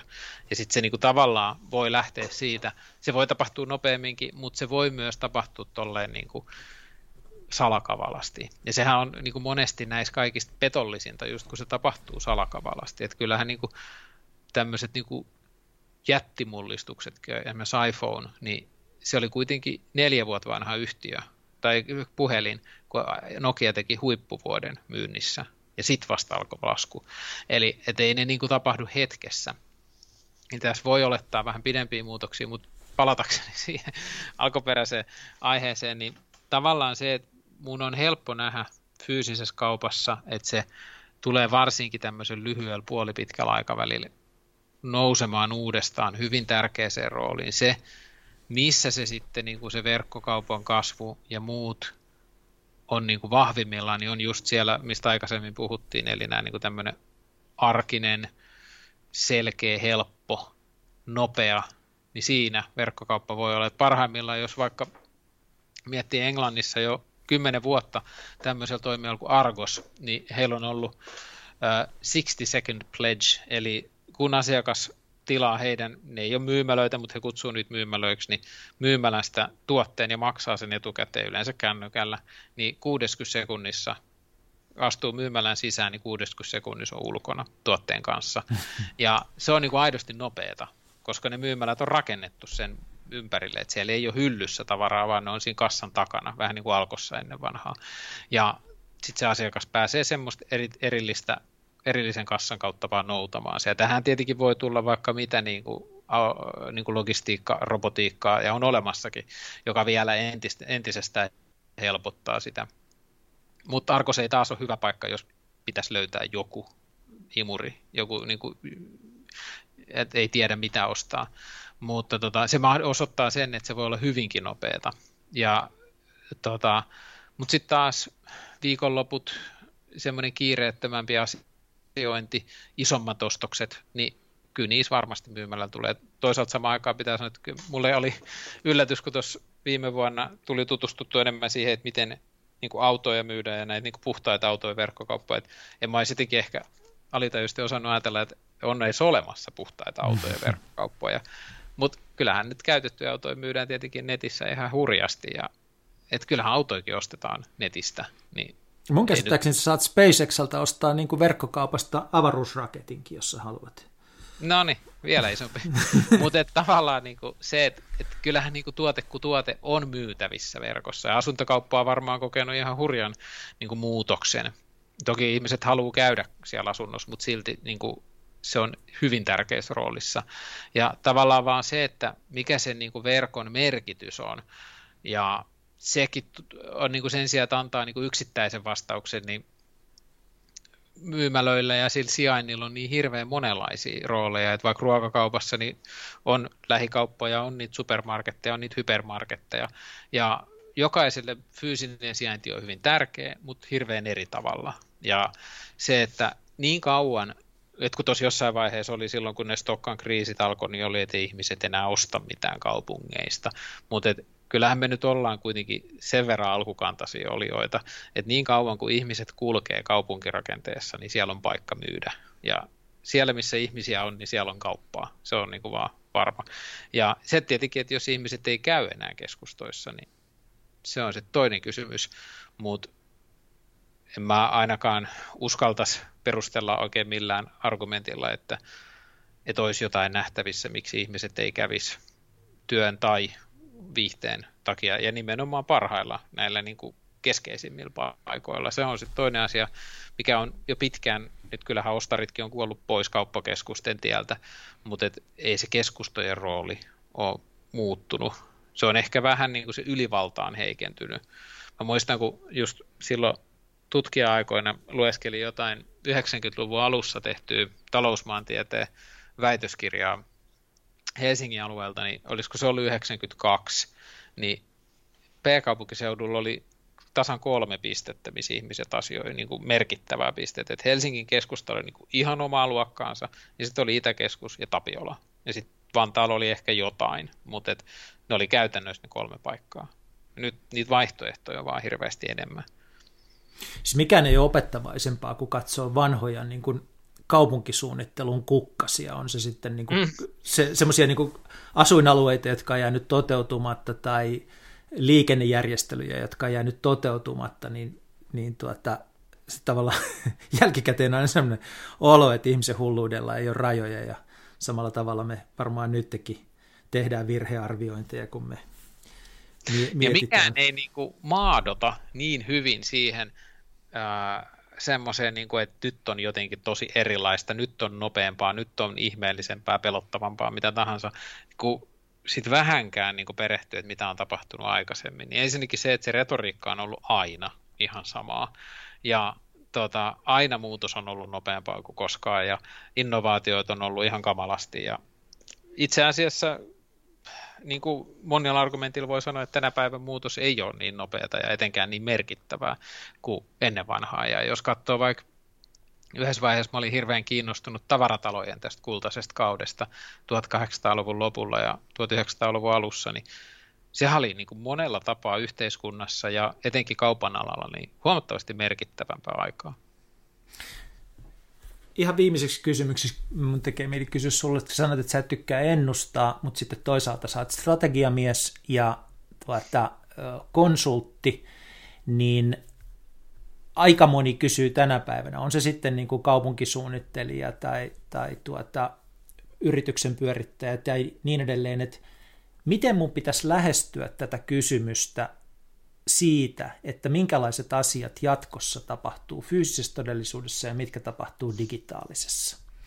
Miten mä voisin niin kuin varautua tulevaisuuteen, miten mä voisin miettiä, edes, edes lähestyä sitä, että kuinka mun pitäisi mahdollisesti jatkossa kohdentaa voimavaroja. Niin mun kysymys on, että miten sä kannustat lähestymään sitä kysymystä – ei, ei tarvitse ennustaa, mutta miten pitää lähestyä? Mm, mä tiedostan, että mun saattaa olla tietty ristiriita, kun mä tätä vastaan, mutta mä siitä huolimatta lähden niin purkamaan. Eli tietenkin se, että on hyvä olla joku hyvin selkeä näkemys siitä, että meillä on tämä tietty viitekehys, että jos niin innovaatioita miettii, niin kyllähän yleensä, vaikka ajatellaan, että kun kaikki kukat kukkii, niin silloin ihmiset on luovimmillaan, mutta kyllä yleensä ihminen tuntuu, tuppaa olemaan luovimmillaan silloin, kun sillä on selkeä määränpää.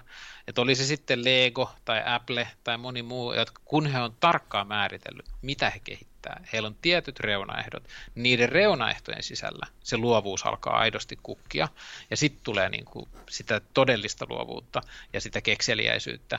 Ja sitten toinen on tietenkin, että yhdistellään erilaisia osaamisia ja aloja, mutta sitten se, että sen sisällä, niin mä uskoisin, että varmaan mitä enemmän pystyy mahdollistamaan erilaista, on se sitten testaamista tai kokeilemista, mutta että se niin kuin, on hirveän selkeä siitä, että mitä haluaa olla, miksi on olemassa, mitä, mikä on se, kenelle tekee ja mitä.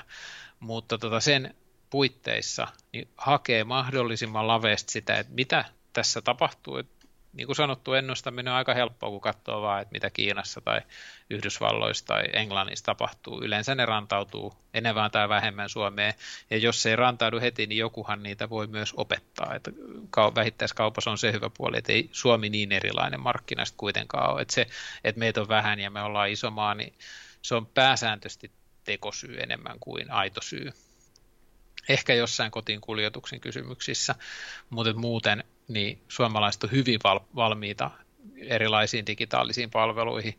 Ja tota, se, että kokeilee paljon erilaisia asioita ja sen sijaan, että tekee isoja niin kuin mahtavia suun, viisivuotissuunnitelmia tai muita, niin hakee sitä suuntaa, tekee paljon niin kuin, se kuitenkin, että jos nyt päättää, että me ollaan viiden vuoden päästä tota, niin se menee varmasti metsään. Että just nämä niin kuin Amazoninkin hienot strategiset suunnitelmat, niin ne näyttäytyy hienoina strategisina onnistumisina jälkikäteen. Mutta ne on tehnyt niin monta harha-askelta ja mennyt ihan jonnekin muualle. Alkuperäinen marketplacein idea oli, että kopioikaa eBay. Ja siinä meni viisi vuotta ennen kuin ne löysees, mitä ne oikeasti voi olla ja haluaa olla, ja sitten meni toiset kymmenen vuotta, että ne rakensi sen. Niin tavallaan se, että ne on joutunut men, mennä moneen suuntaan, mitä ne ei olisi ikinä voinut kuvitella. Niin tavallaan se, että mitä enemmän jättää niin kuin pienillä askelilla jättää mahdollisuuksia sille korjaamiselle, korjaaville toimenpiteille, mutta sitten tekee niitä askelia tiuhaa. Et sen sijaan, että tekee kerran neljänneksessä tai kerran kuukaudessa, niin jos niitä tekee kerran viikossa tai joka päivä, niin ne virheet on paljon pienempiä. Mikä on tietenkin niin kuin isoissa organisaatioissa ihan hirveän vaikeaa, koska jos joku ei maksa miljoonia, vaan maksaa tuhansia, niin sehän on ihan pipertämistä. Mutta tota, se on yleensä niin kuin yksi hyvä. Ja sitten toinen tietenkin mun mielestä, mitä mä oon tykännyt käyttää, kun mä oon, jos mä oon ollut puhumassa näistä asioista joskus jossain, niin kun Jeff Bezosilta aikanaan kysyttiin, että, tai itse asiassa hän näissä sijoittajakirjeissään kertoi, että häneltä kysyttiin, että mikä muuttuu seuraavan kymmenen vuoden aikana, niin hän sanoi, että hän toivoisi, että häneltä kysytään useammin, kysyttäisiin useammin, että mikä ei muutu seuraavan kymmenen vuoden aikana. Ja ne on ne heidän niin kuin kuulemma flywheelin kivijalat, minkä ympärille he rakentaa sen toimintansa. Ja kaikki muu on vapaata riistaa, mutta heille ei muutu se valikoiva merkitys. Heille ei muutu se, että convenience, eli se nopeus on kaikki kaikessa. Ja se on ehkä vähän osittain epätotta, mutta että et he olisi niin hintajohtaja, mutta tavallaan valikoimenopeus ja hinta on heillä ne niin kuin ytimessä olevat asiat ja sitten muu on vapaata riistaa.